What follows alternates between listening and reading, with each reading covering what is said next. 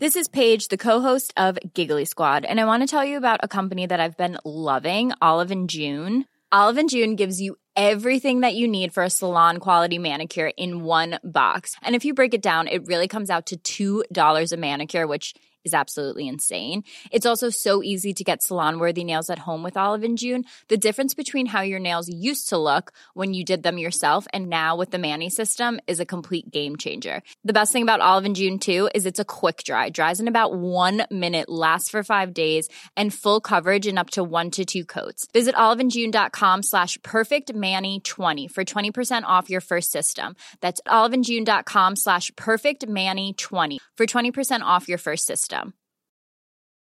Hey, it's Ryan Reynolds, and I'm here with Keith, co star of my upcoming film, If, only in theaters, May 17th. Do you want to tell people the big news?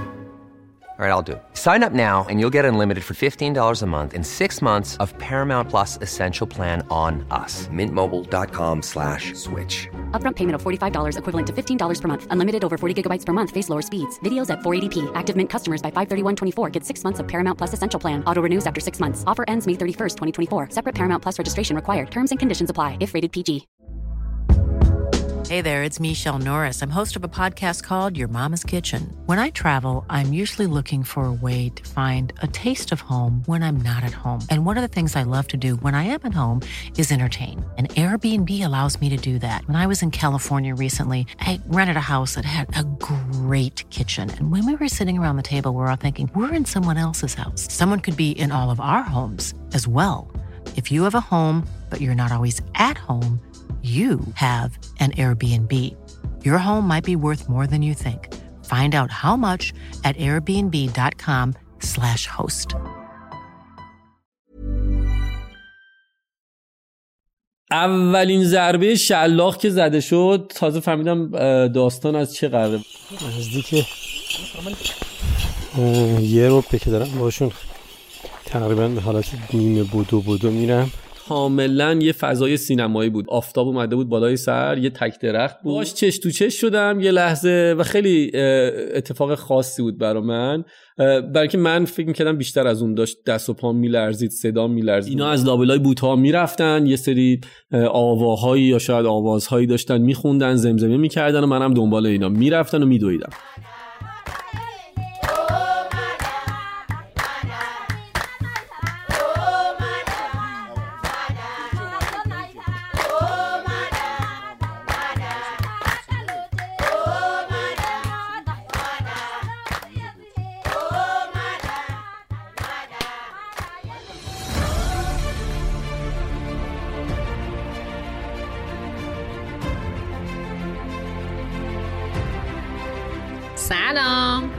یه رادیو واسه جولون دادن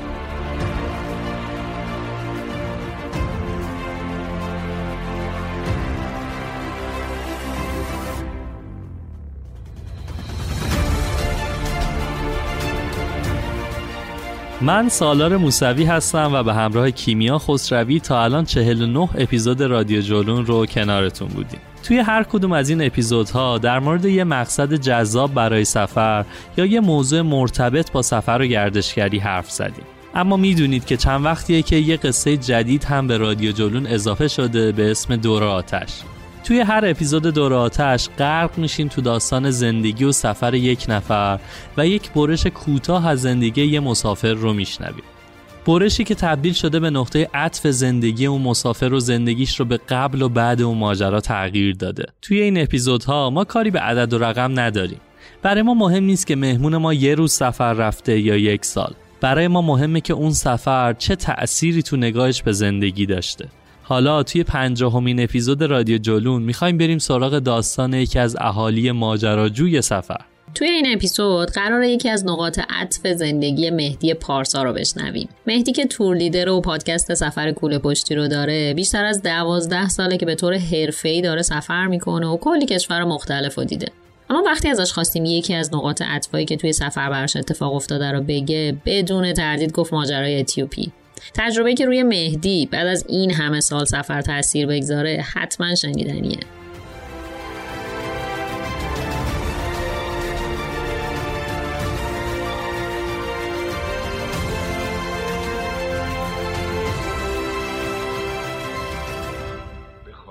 آدم بزرگاست که در باب اخترک 612 به این جزئیات میچسبم یا حتی شمارش میگم چون اونا عاشق عدد و رقم. وقتی با اونا از این دوست تازه حرف بزنین هیچ وقت ازتون درباره چیزای اساسی سوال نمی‌کنن. هیچ وقت نمی‌پرسن آهنگ صداش چطوره چه بازیهایی رو بیشتر دوست داره پروانه جمع می‌کنه یا نه. می‌پرسن چند سالشه چند تا برادر داره وزنش چقدره پدرش چقدر حقوق می‌گیره.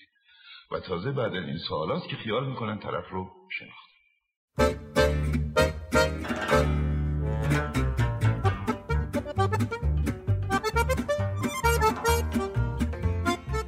اسپانسر این قسمت رادیو جولون فلایتیوست فلایتیو یه استارتاپ گردشگریه که در حال حاضر بزرگترین ارائه دهنده پرواز خارجی تو کشور محسوب میشه. جالبه بدونید درسته که فلایتیو فعالیتش رو از سال 94 شروع کرده. اما سابقش برمیگرده به سالها پیش یعنی سال 1345 و آژانس دور پرواز.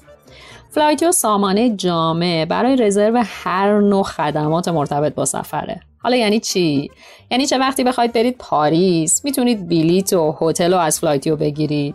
چه وقتی بخواید برید بندر عباس می‌تونید قطار و هتل و پرواز داخلی رو از فلایتیو بگیرید.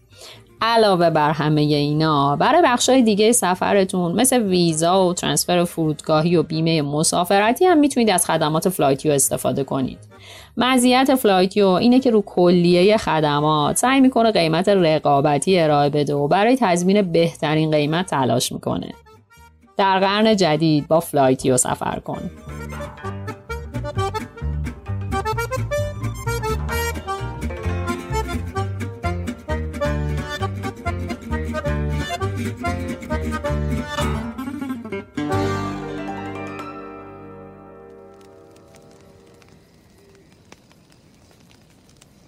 مثل همیشه قصه قصه دور آتیشه. اونایی که به امید گرفتن حال خوب تا پاسی از شب دور آتیش میشینند این شانس رو دارن که داستانهای متفاوتی از افراد بشنوند. ماجرایی که انقدر تاثیر عمیق روی گوینده گذاشته که نصف شبی و دور آتیش یه گوشه ذهنش رو به خودش مشغول کرده و حالا شب زنده دارا این شانس رو دارن که یه روایت متفاوت بشنوند. روایتی از شرق آفریقا و کشور اتیوپی. من عاشق بدویات هم یعنی آدمای بدوی قبایل بدوی زندگی های گذشته اینو خیلی همیشه دنبال می‌کنم. دو تا تصویر از اتیوپی همیشه برای من بود. یکی این که قهوه قهوه که شاید خیلی دوستش ندارم. داشتم می‌گفتم که خیلی جا مجبورم که آره کلاس بذارم قهوه بخورم ولی خیلی قهوه ای نیستم چایی هم ولی یه تصویر قهوه بود که به ادعای خیلی شاید اولین جایی که قهوه ازش پیدا شد. اتیوپی بوده. و تصویر دومی که خیلی از اتیوپی می‌دیدم و برام جالب بود قبیله های بدوی بود. آدمای عجیب قریب با شکلای عجیب قریب با گوشای سوراخ کرده با زخمای روی صورت نمی‌دونم لبای پاره و اینا. خب خیلی دنبال این قضیه بودم توی سفرهام همیشه که برم جاهای عجیب غریب قبیله های عجیب غریب ببینم. یکی از شاید عجیب تریناش آمازون بود یه قبیله ای که تا چند سال پیش آدم خاری می‌کردن. رفتم دیدن اونا. الان یه 20 سالی یا 30 سالی که آدم خاری نمی‌کنن. دولت ممنوع کرده آدم خاری و ولی قبایل اینجوری در واقع زیاد دیده بودم. اما هر موقع تصویر از اتیوپی میدم خیلی جالب بود. یعنی فکر می‌کردم که باید این قبیله ها رو دید.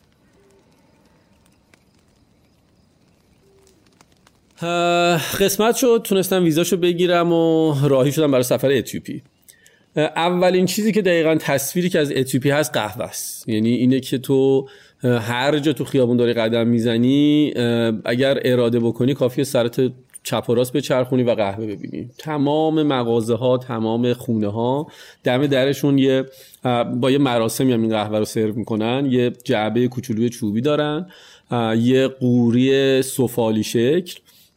و به ساده ترین شکل ممکن قهوه سرو میشه. برعکس ماها که حالا باید درجه رستش فلان باشه نمی‌دونم اینجوری پودر شده باشه اینجوری شده باشه با یه هاون چوبی معمولا قهوه رو میکوبن. توی یه مایتابه که کفش سوراخ سوراخه قهوه رو رستش می‌کنن توی قابلمه دمش می‌کنن و اون موقع میریزن توی اون قوری سفالی. تهش هم گرده. میذارنش روی زغال که برای مثلا طولانی مدت این قهوه بمونه تا سرو بشه. چیزی که خوشایند منه اینه که نصف لیوان پر شکر می‌کنن و خیلی شیرین. چه چای چه قهوه رو خیلی شیرین سرو می‌کنن. و بدون شک اولین چیزی که توی اتیوپی می‌بینی دماغت میشنوه چشات می‌بینه و مزدش می‌کنی قهوه است واقعا همه جا قهوه است All Ethiopians are proud of their coffee. We usually make coffee ceremonies three times a day. The main reason why we do the coffee ceremony is to social with our friends or family. It is the most important hospitality. I've been making coffee since I was 12 years old. First, you have to wash the green beans and then we roast it and after we're done roasting it, we walk around to let other people smell smoke. The jabana, it's made of a clay. It has a long head.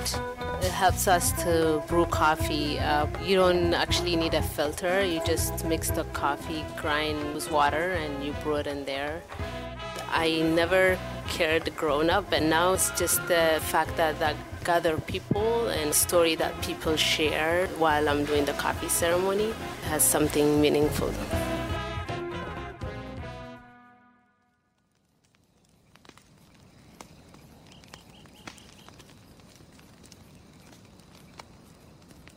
اما اتیوپی یه چیز دیگه هم داره. اونم اینه که تو رفتی آفریقا و یهو می‌بینی که آدما به رنگ مثلا پوست کنیا تانزانیا کشور اطرافش نیستن. یهو می‌بینی آدما روشنترن یه ذره تم هندی دارن و خودشون شوخی که می‌کنن اینه که میگن که آفریقایی دیگه همیشه میگن که میگن شما آفریقایی اصیل نیستید که اینجوری در واقع پوست روشنتری دارین.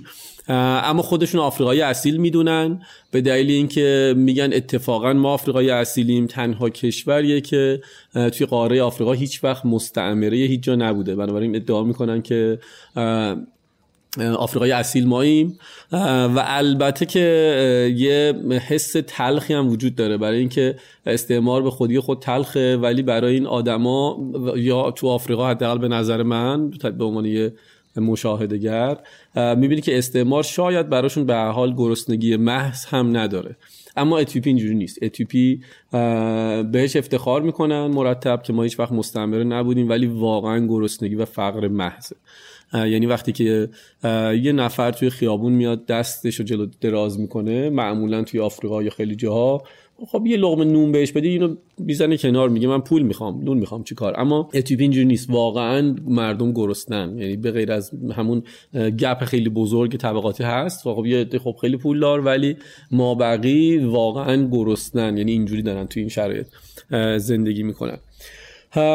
یه چیز دیگه هم که حالا اون پوست خوش رنگی هم که دارن و روشنتره خب اسم حبشه که اسم در واقع قدیمی این بوده و برای ما هم معمولا نوستالژی یه فیلم فیلم محمد رسول الله اگه یادتون باشه پادشاه حبشه و اون قصهش همیشه برای ما یادآور اتیوپیه. اصلا معنی لغوی حبشه به معنی پوست شکلاتی رنگه. و مردم این کشور به تمام معنا واقعا شکلاتی رنگ پوستشون. اما اتیوپی چیزی که جذابش می‌کنه به نظر من حداقل برای من اینجوری بود و هدف من بود اون قبیله های در واقع بدویه که توی این کشور زندگی می‌کنن توی جنوب این کشور یه دره هست به اسم اوموولی. مرز در واقع جنوبی این کشور با شمال کنیا و یه سری قبیله های مختلفی که نمی‌دونم بالغ بر شاید 20 تا حداقل. که من اسمشون رو می‌دونم 15 تا 20 تا قبیله ای که زندگی می‌کنن و قرار بود که اینا رو ببینم.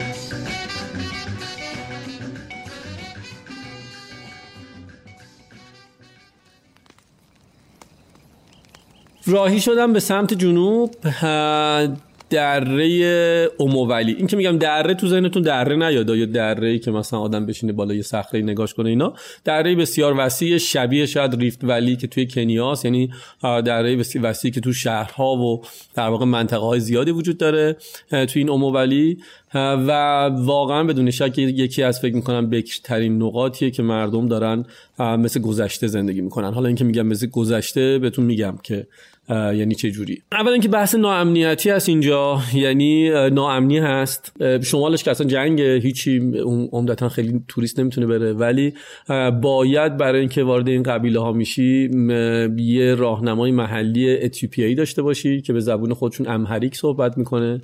اما به غیر از اون اون راهنما باید بره ارتباط بگیره با در واقع بزرگ هر قبیله تا اجازه بدن باز وارد اون بشی. معمولا توریست ها حتی یه در واقع گارد یا یه راننده هم همراه خودشون که حالا ما رانندمون یه آدم بدنساز خوشتیپی بود که همون حکم گارد رو برای ما داشت ما راهی شدیم توی این قبیله ها و توی این منطقه امولی جاده های بسیار داغون. عملا جاده ها برای فقط رفت آمد گاو استفاده میشه. ساعت ها توی این جاده ها وقتی میری هیچ ماشینی رو شاید نبینی. و رفت آمد و کار در واقع رفت آمد خیلی سخت می‌کنه. راهی یکی از این منطقه ها بودیم که و پیگیر یک ماجرایی بودم ماجرایی که قصهش رو شنیده بودم خیلی چیزی ازش زیاد تو اینترنت ندیده بودم یا اگر دیده بودم نمایش های در واقع مصنوعی بود که دیده بودم برای توریست ها اجرا کرده بودن و خیلی دوست داشتم یه مراسمی رو به واقعیت ببینم و اینا نزدیک لمسش کنم. به لیدرمون خیلی سپرده بودم که داستان این ماجرا اون مراسم رو اگر دیدی به من بگو برای اینکه دوست دارم ببینم. فکر کنید ما به سمت مثلا شرق راهی بودیم یهو دوستم این در واقع راهنما به ما گفتش که توی غرب ما قبیله هست به اسم همر همر معروف اونجا. و این مراسم رو دارن. مراسم رو دارن. معمولا اینجوریه که کسی دقیقا نمی‌دونه کجا اجراش می‌کنن. یه جایی هواشی در واقع اطراف قبیله اجراش می‌کنن و اگر می‌خواید اینو ببینیم ما باید کامل راه عوض بکنیم شبونه برگردیم بریم تا صبح زود برسیم به این مراسمی که در واقع اجرا می‌کنن. حالا مراسم چی بود؟ که من دوست داشتم ببینم. مراسم یه اتفاقی که بهش میگن اصطلاحا بول جامپینگ. پسر قبیله وقتی که بالغ میشه و می‌خواد ادعا بکنه در واقع بر بلوغش بر مردیش بر اینکه بر اینکه اجازه داشته باشه زن بگیره باید این مراسم رو اجرا بکنه. راجبش در این حد می‌دونستم که خب یه سری گاو رو میارن میچینن مثلا کنار همدیگه قرار میدن کنار همدیگه و این پسر باید موفق بشه از روی این گاوا بپره. تنها چیزی بود که راجبش می‌دونستم خیلی هم نمی‌خواستم کنجکاوی بکنم برای اینکه دوست داشتم همه چیز رو اینن ببینم و برام تازه باشه ما را افتادیم. ماشین راشو کج کرد و کلا برگشتیم و رفتیم به سمت اینکه این مراسم رو نزدیک ببینیم. حالا تو این جاده ها داره میره ماشین داره میره جاده هم که میگم کاملا جاده های خاکی بوتزار و این که میگم این قبایل بدوی زندگی می‌کنن بخوام یه تصویری براتون بسازم. واقعا اینا صبح حالا جلوتر اینا رو من از نزدیک دیدم ولی صبح از خونه می‌زنن بیرون. لابلای این علفزارا و بوتزارا واقعا حیوانگونه. یعنی طرف داره فقط میچرخه میگرده. اگر مرد قبیله است داره گاوا رو می‌بره چرا؟ و نمی‌دونم چرا این گاوا به چه دردی هم می‌خوره برای اینکه ازش تغذیه نمی‌کنن خیلی هاشون و تو وقتی داری تو جاده میری لابلای این علفا مثلا بچه های برهنه یا مرد برهنه می‌بینی که خوابیده نمی‌دونم یکی و خیلی عجیب غریب فضا. یعنی اصلا یه این که میگم بدوی فضای این چنین یعنی تو جاده که میری یهو می‌بینی که یه نفر میگم اینجوری لابلای علفزار اصلا خوابیده داره مثلا سر می‌کنه. خیلی عجیب غریب. ما داریم میریم سه تا هم همسفر در واقع همراه من بود تو این سفر و یکیشون عاشق عکاسی. منم بهشون خیلی هشدار داده بودم که خیلی جاها به حال کلا این قضیه هست که شاید دوست ندارن عکاسی کنن. اما اینجا بیشتر واقعا دوربین رو که به سمت کسی می‌بری مثل اسلحه می‌بینه. ما داریم میریم یه گاو عجیب غریب می‌بینیم با یه شاخ بلند عجیب غریب. این دوستمونم خیلی شیک از این گاو عکاسی کرد و یهو دیدم که صاحب گاو با اسلحه روی ما در واقع اسلحه کشید و ماشین ما رو نگه داشت که چرا از این گاو من عکاسی کردین. اون داره به زبون خودش داد می‌زنه. قشنگ منم نگاه می‌کردم انگشتش روی ماشه و هیچ تعارفی سر شلی کردن و در واقع کشتن آدمی ندارن. واقعا اینجوریان. چون اصلا قانونی عملا اونجاها وجود نداره. من مونده بودم خدای رانندمون داره با این حال ما رو زیاد صحبت می‌کنه هیچ راهی نداره و بسیار خشن. فقط هم می‌گفتم که چی داره میگه گفتش که چیزه براشون شاید یه چیزی مثل مثلا چشم زدن یا یه همچین حس و حالی دارن و ناراحت از اینکه ما در حال حرکت از پشت شیشه ماشین از گاو این عکاسی کردیم. خلاصه مثل خ... با اینکه بدوی بودن ولی مثل خیلی جاهای دیگه با پول قضیه حل شد. یعنی من ترجیح دادم که فقط به یه روی پولی نشون بدم که انگشتش از رو ماشه بیاره کنار اصله رو کنار بذاره و بذاره ما ادامه راه بدیم. همونجوری که داشتیم می‌رفتیم وسط این بیابونا رانندمون زد کنار. گفتش که از اینجا دیگه ماشین نمیره.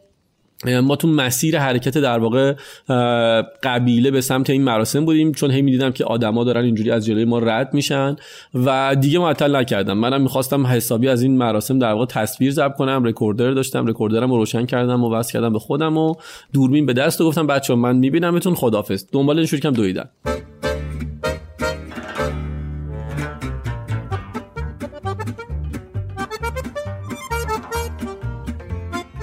اسپانسر این قسمت رادیو جولون والکسه حتما شما هم کسایی رو می‌شناسید که از معامله بیت کوین و باقی ارزهای دیجیتال درآمد دارن و سود به دست میارن. شاید شما هم به فکر ورود به این دنیای پرسود باشین اما به نظرتون پیچیده بیاد و یا نگران ایمنی این روش از درآمدزایی باشین.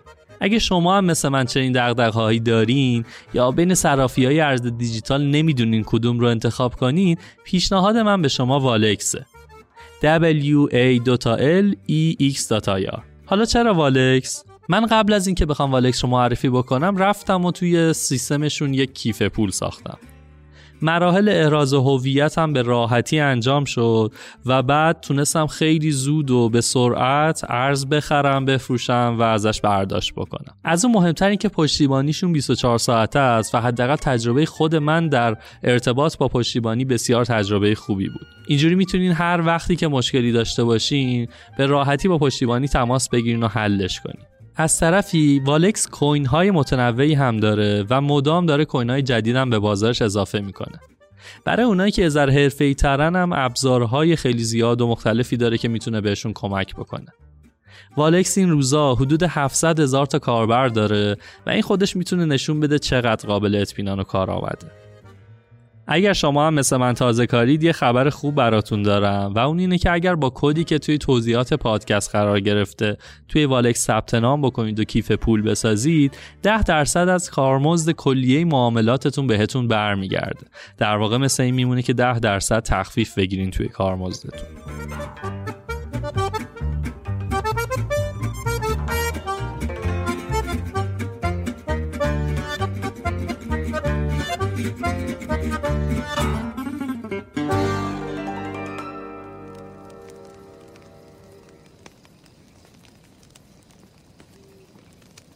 تصور کنید یه خان... خانوم هایی که بالاتنه تقریبا برهنن نیمه برهنه یا برهنن پایین تنه یه چادر یه دامنی از پوست زخیم بز تنشونه. یه عالمه مثل در نوشابه و آهن و میخ و قوطی های فلزی به پاهاشون وصله. وقتی دارن راه میرن تو یه صدای آهنگین خیلی جذابی داری میشنوی و اینا از لابلای بوت ها می‌رفتن. یه سری آواهایی یا شاید آوازهایی داشتن میخوندن زمزمه می‌کردن و منم دنبال اینا می‌رفتن و میدویدم.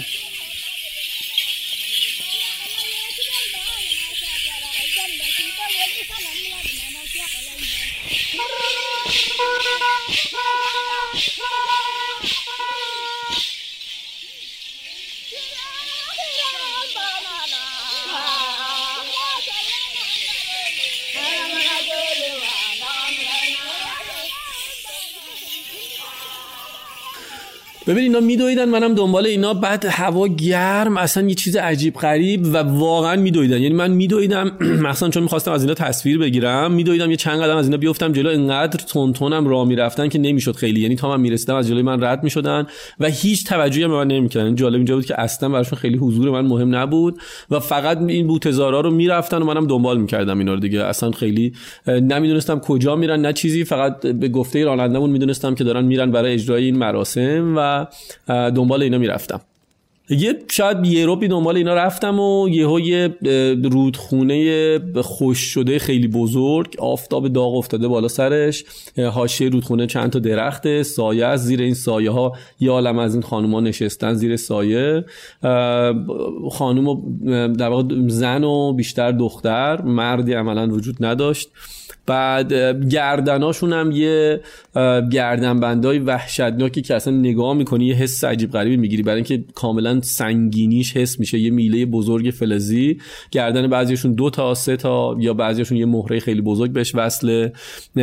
تمام پشت با این گردنبندای رو بگم اول که نماد مثلا ازدواجه. یکی زن اول یه آقایی یکی نمی‌دونم زن دوم یکی متعرض یکی متأهل. نمادهای گوناگونی که بهشون در واقع به عنوان زینت آویزونه و تمام بدنشون چون برهنه بودن عمدتا بالاتنه پشت کتفشون کمرشون همه جاهای زخمی که از گذشته مونده بود. یعنی خوش شده بود و بعضیاشو اگه دقت می‌کردی حس می‌کردی که یه نظمی توش هست. بنابراین معلوم بود که اینها در واقع به عنوان شاید حالا تزیین یا هر چیزی که حالا بعدا راجبش فهمیدم این زخما رو دارن و اتفاقی نیست. فقط برام سوال بود که این زخما چیه؟ بدن دخترها همه پر زخم از گردن تا پشت کمر. وسط اون رودخونه خشک یه چاله کنده شده بود شاید یه متر بنزه چند وجب توش آب بود. یه عالمه گاو یه پسری نگهبون اون گاوا بود داشت از اون چاله در واقع آب در می آورد به اون گاوا آب می‌داد. و این خانم ها خیلی هاشون یه شیپور دستشون. شیپورایی که صدای شاید خیلی ناهنجاری هم داشت فقط این شیپورا رو می‌زدن و شروع می‌کردن رقصیدن و چرخیدن و آواز خوندن.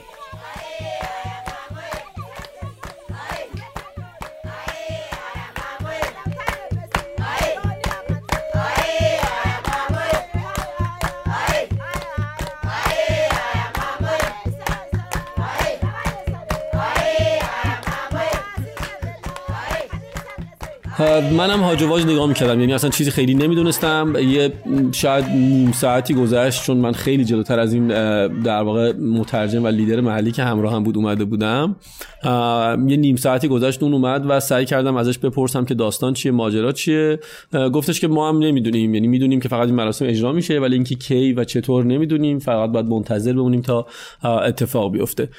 کنار همه این خانوما که میرقصیدن و میچرخیدن و اینا یه پسری یهو توجه من جلب کرد. یه پسری که یه پوست باز احتمالا بوز یا گاوی و مثل یه لباس چجوری بگم روی حالا کتفش یه لباس خیلی سنتی خاص روی کتفش رو در واقع تنش انداخته بود و از چشش کاملا می‌شد استراب دید. پرسجو که کردم فهمیدم پسریه که داره این مراسم برای اون در واقع اجرا میشه. پسری که به سن بلوغ رسیده و در واقع یه جورایی نقش اول این قصه و ماجراست. یه گوشه کنار وایساده بود.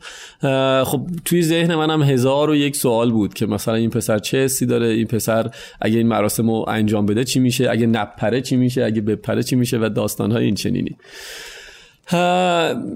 خیلی تو فکر آدم می‌رفت. وقتی که ظاهر اینا رو می‌دید مراسم اینا رو می‌دید و هرچی میگذشت برای من داشت عجیب و عجیب تر می‌شد. حالا اوج ماجرا و قصه به جایی رسید که من یهو دیدم که پسرای قبیله دارن در واقع میان و نزدیک میشن. و این دخترها یهو توی یه تکاپوی افتادن. هر کی بودو بودو رفته بود از درخت داشت یه ترکه هایی رو می‌کند خودش آماده می‌کرد. و حالا منم هاج و واج که داستان چیه. بریم با اینا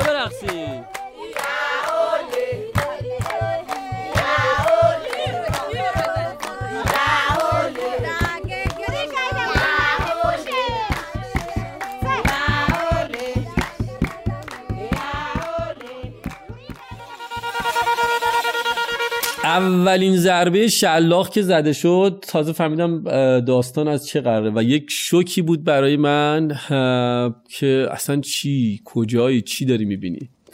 قضیه از این قرار بود که اینا جنگجویا یا پسرا یا وریرای قبیلن از در واقع حالا چه می‌دونم هر جایی که بودن تو دشت و بیشه که معمولا میرن توی روز همراه گاواشون برمیگردن. و شروع این مراسم اینطوریه که دخترای قبیله فرق نمی‌کنه چه مجرد چه متأهل باید به اینها ابراز عشق بکنن به مردای قبیله. چی دارن برای اهدا کردن؟ فقط خون هیچ چیزی غیر از اهدای خون ندارن. و خیلی مشتاقانه هر کسی یه ترکه درست یکی که نه تعداد خیلی زیاد. هر کسی 5 تا 4 تا 10 تا ترکه درست می‌کرد. می‌رفت یکی از این واریرها که پسرای بسیار خوش تیپ و خوش هیکل و مسلما خوش عضله هم بودن و قوی. به اینا می‌دید می‌داد دستاشو باز می‌کرد. خیلی مشتاقانه و جنگ بود سر اینکه کی زودترین کارو بکنه کی بیشتر شلاق بخوره. دستاشو باز می‌کرد جلوی این جنگجوها و اونا شلاق می‌زدن. تو نگاه اول خب یه ذره اینجوری بودم که خب رسم دیگه. داره یه نمایش اجرا می‌کنه. اولین شلاقی که خورد و چشم افتاد به کمر یکی از این دخترها که تمام رد این شلاق ها خون میومد بیرون. تازه فهمیدم اولا خیلی شوخی نیست مراسم جدیه. تازه فهمیدم که اون زخمای قبلی اون جاهای زخمی که وجود داره مال چیه. و مراسم ادامه داشت. یعنی اینها مشتاقانه آواز میخوندن میچرخیدن دستا باز می‌کردن جلوی اینها چه روی بدنشون چه پشت بدنشون و اون جنگجوی قبیله هم با تمام قدرت این شلاق رو در واقع رو بدن اینا پایین می آورد یه لحظه من قفل شدم. یعنی اصلا یه لحظه واقعا مثل همین الان که زبونم بند اومده واقعا مونده بودم که کجام؟ اصلا چی دارم می‌بینم؟ اینا چی میگن؟ ما چیزی که تو ذهنت همش میاد اون لحظه برای من تکنولوژی بود. شهر بود فرودگاه بود پرواز بود پاساژ بود مغازه بود اپل واچ بود نمی‌دونم چیزای اینجوری که ما تو چه چیزایی داریم زندگی می‌کنیم و یه گوشه از دنیا همین قرن همین دوره و نه اینکه این آدما ندونن این آدما می‌دونن این آدما حتی خیلی هاشون لابلای اون برهنگی و شال کمرشون یه موبایل چراغ قوه‌ای هم وجود داشت یعنی تکنولوژی می‌دونن. دور نیستن از این زندگی ها اما اون زندگی رو انتخاب کردن اون مراسم اون اتفاق اون ماجرا. و همش سوال بود که این کجاست؟ چه سالی هستیم ما که داریم این تصاویر رو می‌بینیم؟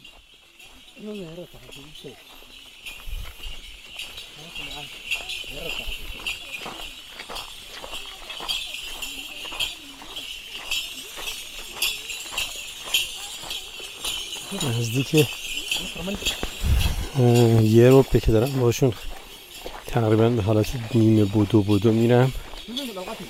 بعد نمی‌دونم مثلا کجا دارن میرم چند تا از این رو که شلاق می‌زنن الان با همن جلوی هم همینجور داره از پشتشون خون میره. حالا.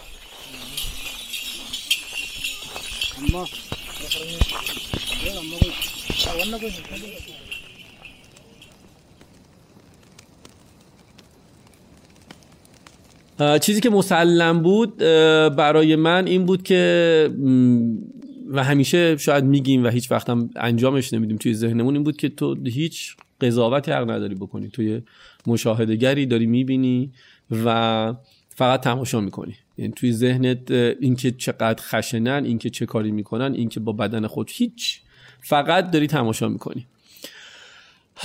تقریبا همه زنا شلاق خوردن بدنا همه خونی و ماجرا شروع شد. مردای قبیله اومدن شروع کردن این گاف ها رو به موازات همدیگه کنار همدیگه چیدن. خب گاوه این که من میگم چیدن گاو وانه میسته یعنی سعی می‌کردن اینا رو کنار همدیگه نگه دارن به طوری که ها کنار همدیگه موازی چیده بشن.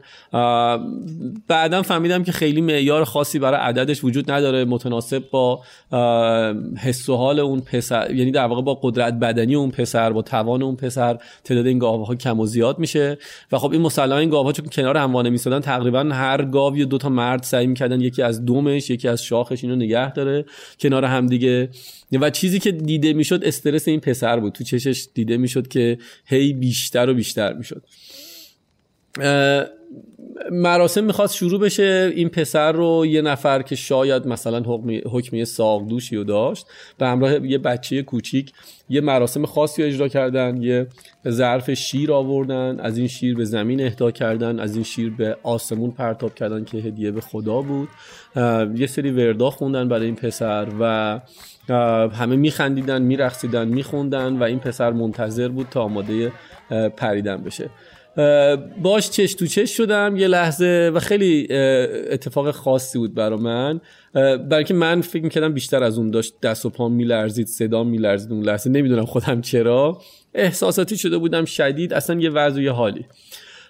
پسره با هم چش تو چش شد و بطری آبی که دست من بود به من اشاره کرد. گفت میشه آب بدی من آب بخورم. گفتم که آره. از اون آب دادم بهش خورد و یک چند قدم رفت عقب و و باید کاملا برهنه بشه. لباسش در آورد. معلوم بود که خیلی خوشایندش نیست. سعی می‌کرد خودش یه ذره بپوشونه با دستش. فرهنگ عجیبیه. خانم ها برهنگی براشون خیلی عجیب نیست ولی برای مردا یه مقدار در واقع در عرفشون نیست. این پسر آماده شد و برا من کاملا یه فضای سینمایی بود. داشت آفتاب اومده بود بالای سر یه تک درخت بود. نزدیک دوازده تا گاو که من داشتم میشمردم این گاو ها رو و یه گاو کوچیکتر یه گاو گوساله که حکم پله اول رو داشت برای این پسر. که قدم بذاره و در واقع بتونه روی این گاو ها بپره و بجهه.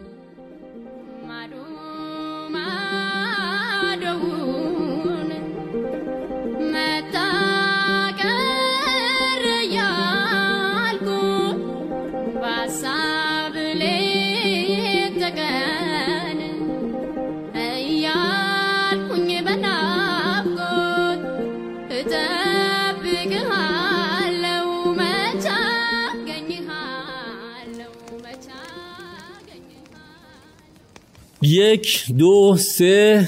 و پسر شروع کرد دویدن.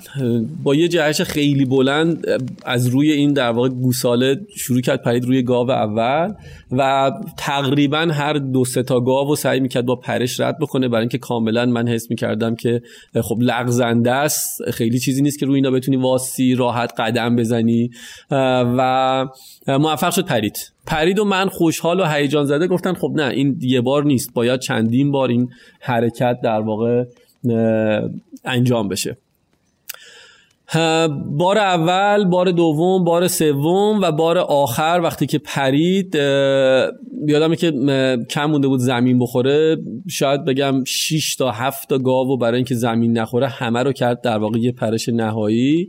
و اون ساقدوش نهایتا اینو وقتی که پرید در آغوش گرفت و پسر موفق شد. چیزی که عجیب بود برای من این بود که شاید من از اون خوشحالتر بودم نمی‌دونم چرا من هیجان زده بودم.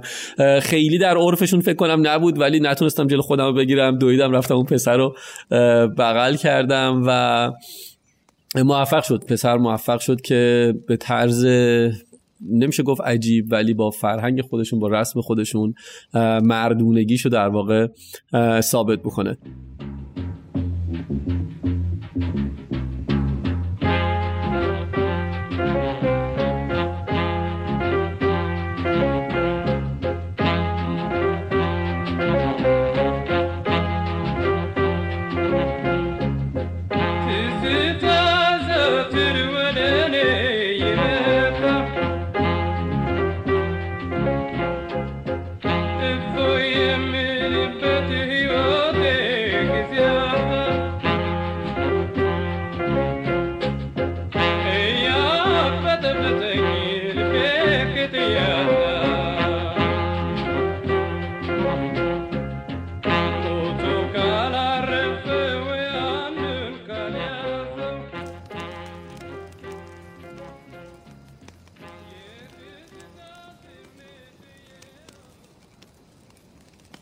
پدر اون پسر از ما دعوت کرد گفتش که در واقع شب همراه ما بیاین که توی قبیله باشین از اینجا که بریم مراسم داریم همچنان توی قبیله و ما همراه اینا راهی شدیم. یه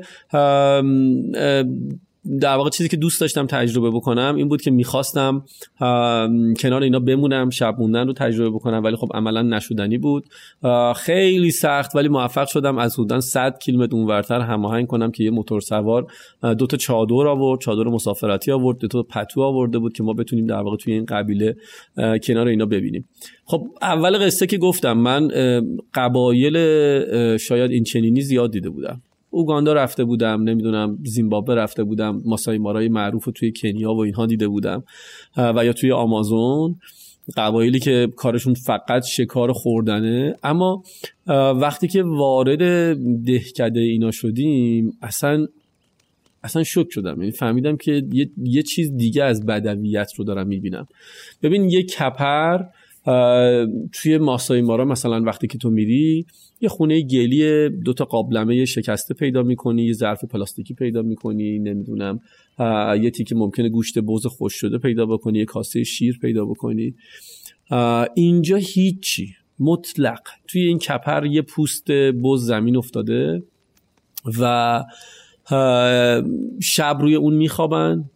یه کاسه از یه جور کدو مثلا درست کردن. تنها ظرف در واقع بسات آشپزی آشپزخونه خورد و خوراک اون خونه است. و تقریبا تمام عمر غذای اینها یه خمیریه از یه دونه. مشابهش رو توی ایران داریم ما. بهش اونا میگن حالا انگلیسی شالته بهش میگن سرگم. براتون یه مثال بزن یعنی مثال که نه براتون میگم دقیقا چیه. همتون جارو رشتی رو دیدین جاروهایی که با قدیم باش جارو می‌کردن. اگه دقت می‌کردین یه دونه های گرد ریزی توی این جاروها هست. اون سرگمه. از اون دونه ها یه خمیری درست میشه که عملا اینا تمام زندگی اونو می‌خورن. و یه نوشیدنی درست میشه که اونو می نوشن یعنی مثل دوغ تقریبا. یه کاسه دست به دست مردای قبیله میشنن دوره همون دست به دست می‌کنن. و تمام. هیچ چیزی دیگه توی زندگی اینا وجود نداشت. یعنی با تاریک شدن هوا همه رفتن تو اون در واقع خونه ها خزیدن و خوابیدن و با طلوع آفتاب این بچه ها مثل مر مثل بچه های در واقع اصلا شبیه آدمیزاد نه. می اومدن بیرون لابلای این بوته ها همونجا قدم می‌زدن همونجا دستشویی می‌کردن همونجا سر ظهر شاید به اینا دوباره یه ذره صدا زده می‌شد از اون خمیره داده می‌شد و بسیار بسیار عجیب بود.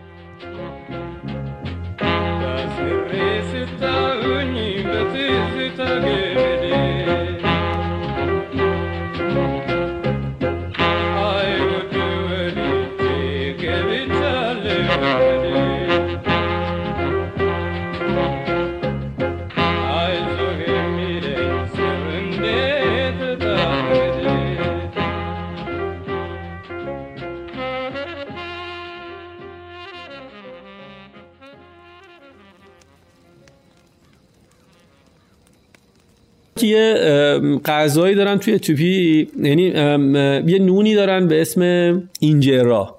اینجرا فکر کنید یه نون لواش خمیر ترشه. کف سینی میندازن. روی این پر از اون خمیره است. حالا متناسب با اینکه وضع کسی بهتره و دیگه شهر نشینه یه خورشتی گوشتی چیزی هم ممکنه روی این بیاد. و شروع می‌کنن از اون خمیره و از اون حالا خورشت اگه هست و این اینجروه با دست می‌خورن. همه دست جمعی اصلا کسی اولا قاشق وجود نداره تقریبا و همه با دست می‌خورن. خب اون خمیر که اصلا هیچی صد رحمت به بیسکویت ساق طلای ما یعنی اصلا میخوردی کلا برهوت می‌شدی. ولی اون نونه هم خیلی بدمزه است.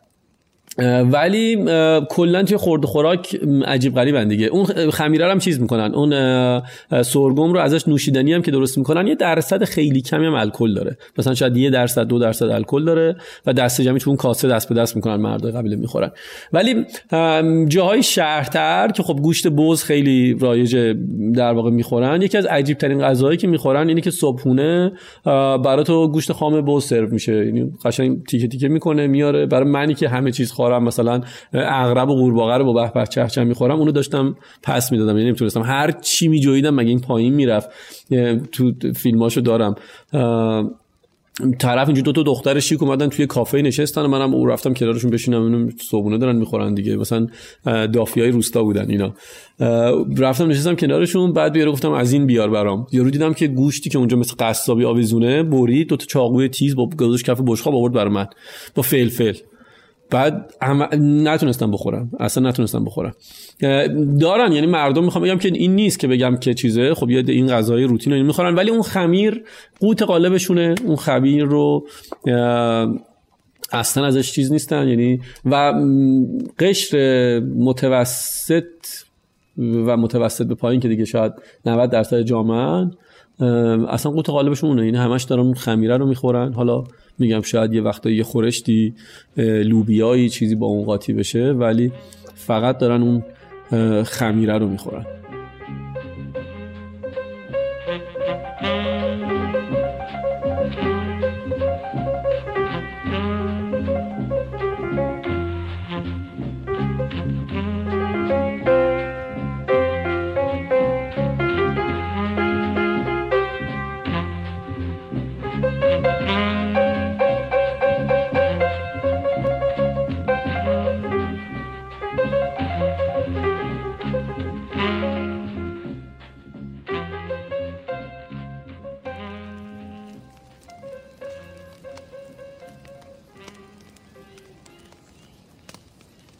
شب یه مراسمی داشتن که تو تاریکی مطلق اجرا می‌شد. رقص و پایکوبی بود. چش ما توان دیدنشو نداشت. چشای خودشون در واقع اینو می‌تونست ببینه و گرد و خاک خیلی زیاد. من خیلی داخل مراسم نشدم. یه چیز تو مایه های مثلا بازی های نمی‌دونم زو ما و هفسنگ ما و کارا اینجوری می‌کردن. ولی ترجیح دادم قدم بزنم و اون فضایی که گفتم آدمایی که گفتم زندگیشون چون همونجوری که گفتم هیچ چیزی وجود نداشت. یعنی ما یه سری سیب زمینی و تخم مرغ خریده بودیم که اون چند روزی که اونجا هستیم در واقع این داره من بپزم که فقط بتونیم بخوریم. خوشبختانه تو ماشین ما یه دونه قابلمه بود. وگرنه قابلمه ای نبود که من بتونم اینا رو در واقع آب پز بکنم و یا بپزم و بخورم. قدم می‌زدم اونجا و تصویر یکی دو تا از این قبیله های دیگه که دیده بودیم توی ذهنم میومد. قبیله ای که به لب بشقابی ها احتمالا همتون شنیدین. می‌خوام چند لحظه از اون بگم ببینید که چه تصویری در واقع آدم می‌دید. ما وارد این قبیله که شدیم خب من آدمیم که شاید به واسطه سفر نمی‌خوام بگم صحنه خشن ولی ناخوشایندی های زیاد دیدم. یه ذره متاسفانه پوستم شاید با اینکه آدم احساساتی بودم ولی پوستم یه ذره کلوف شده به این چیزا. اما واقعا نمی‌تونستم تحمل کنم. یعنی فکر کن وارد یه قبیله شدیم می‌بینم که یه پیرزن مثلا پاش به اندازه یه کله آدم ورم کرده برای اینکه یه مثلا نمی‌دونم سنگ پاشو جر داده اون یکی اون ور تب و لرز داره. اینا اینا صحنه هایی که شاید خیلی آدم تو ذهنش نمیاد. اینکه این آدما میگم اینجوری زندگی می‌کردن خب به واسطه سرماخوردگی ساده ممکنه بمیرن یا با کوچکترین زخمی زمینگیر بشن. مردم این قبیله زخمایی که روشون داشتن منظم بود. یعنی با تیغ روی بدن اینا به نماد در واقع زیبایی دخترها تمام کتف بازوهاشون در واقع روی گوشاشون زخم بود. اما مشخصه معروفی که دارن و شاید ازشون تصویر دیدین لباشونه. که بهشون میگن لب بشقابی. اونم اینه که مادر تقریبا از شروع حالا کودکی دختر یا بلوغش این لب پایینش رو پاره می‌کنه به طوری که یه در واقع حلقه ایجاد بشه توی لبش و شروع می‌کنه یه بشقاب های چوبی خیلی کوچولو یه در واقع حلقه یه صفحه چوبی کوچولو رو داخل این لب این کار می‌ذاره و به مرور زمان اینقدر این لب کش میاد و این پوست در واقع بزرگ میشه که این بشقابا این صفا بزرگ بزرگتر میشه. نهایتا اینقدر بزرگ میشه که وان میسته اینجا یا غذا خوردن سخت میشه. بنابراین دو تا دندون پایین جلوشون هم میشکنن که این بشقاب در واقع بتونه اینجا قرار بگیره. و فکر کنید مثلا با صحنه مواجه میشه که مثلا من یادمه که یه خانم از خواب بیدار شد. همون وضعی که گفتم. یعنی کاملا روی یه پوست وسط زمین مثلا برهود خوابیده بیدار شد و این لبش عفونت کرده بود زخم شده بود. این دست کرد تو خاکستر آتیش شروع کرد مثلا به عنوان کرم مثلا پماد زخم اینو اینجوری چیز کردن خاکستر زدن و واقعا سخت بود. دیدن صحنه و صحنه‌ای که میدی واقعا سخت بود. اصلا خوشایند نبود. از همراه ما یه نفر پزشک بود سعی کرد پای اون خانم رو مداوا کنه. تمام پا عفونت گرفته. اصلا یه صحنه عجیب غریبی. اما خیلی کنجکاو بودم که بفهمم چرا. یعنی سوال بود برا من این که دلیل این چیه؟ خیلی مطمئن نیستم از این دلیلی که میگم ولی پرسجو که می‌کردیم یه همچین چیزی به نتیجه می‌رسید. دادم اینکه یه زمانی که اینها بردهداری میشه. البته که گفتم حالا اینا مستعمره نبودن ولی به هر حال این چیزی بود که خودشون می‌گفتن. یه زمانی که از اینا در واقع سوء استفاده می‌شده. حالا چه سوء استفاده بردهداری بشه چه جنسی بشه از زنا یا هر چیزی.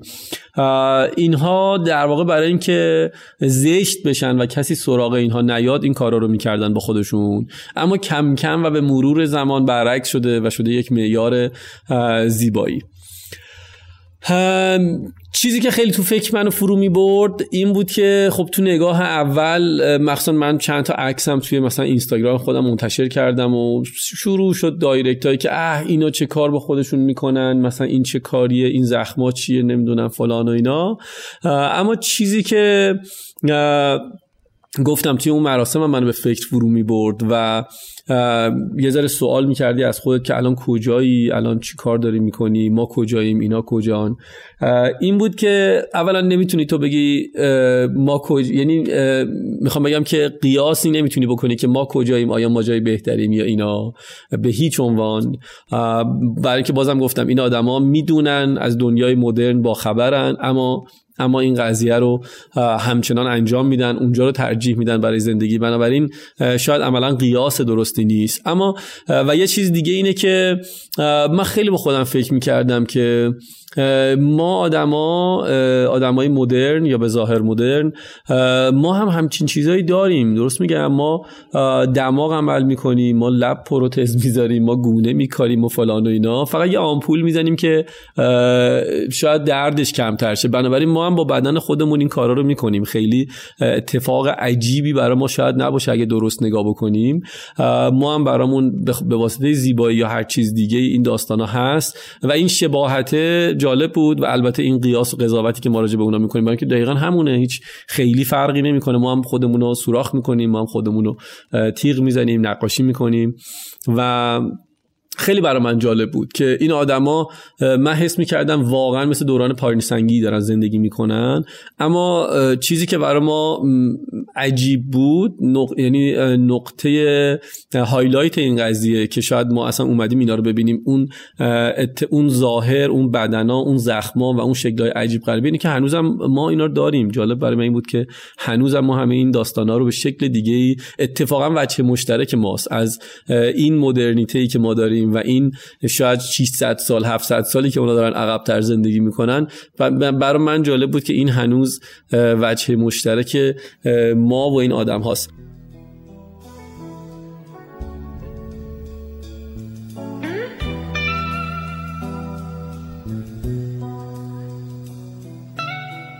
هنوز که هنوزه گاهی اوقات تو خیابون قدم می‌زنم گاهی اوقات سوار هواپیما میشم گاهی اوقات توی یه پاساژ شیک سعادت آباد که راه میرم که برم یه قهوه تلخ بخورم.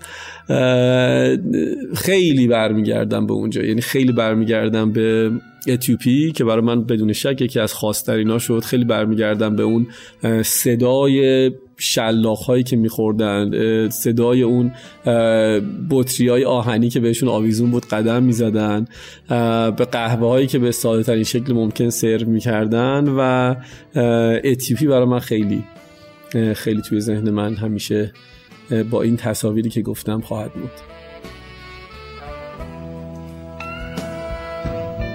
Way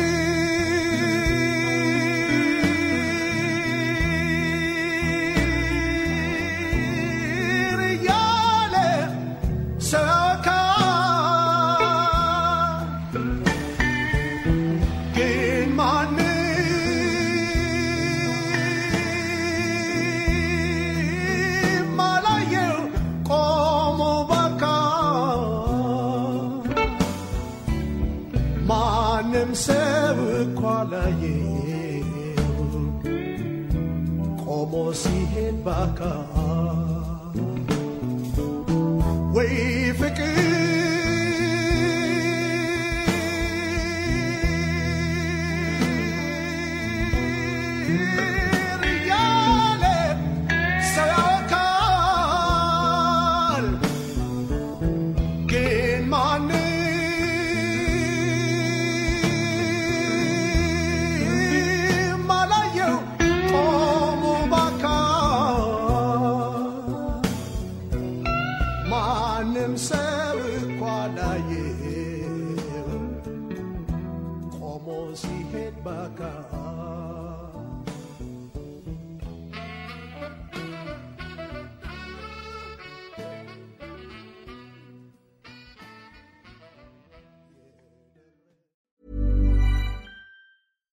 Hi, I'm Daniel, founder of Pretty Litter. Cats and cat owners deserve better than any old fashioned litter. That's why I teamed up with scientists and veterinarians to create Pretty Litter. Its innovative crystal formula has superior odor control and weighs up to 80% less than clay litter. Pretty Litter even monitors health by changing colors to help detect early signs of potential illness. It's the world's smartest kitty litter.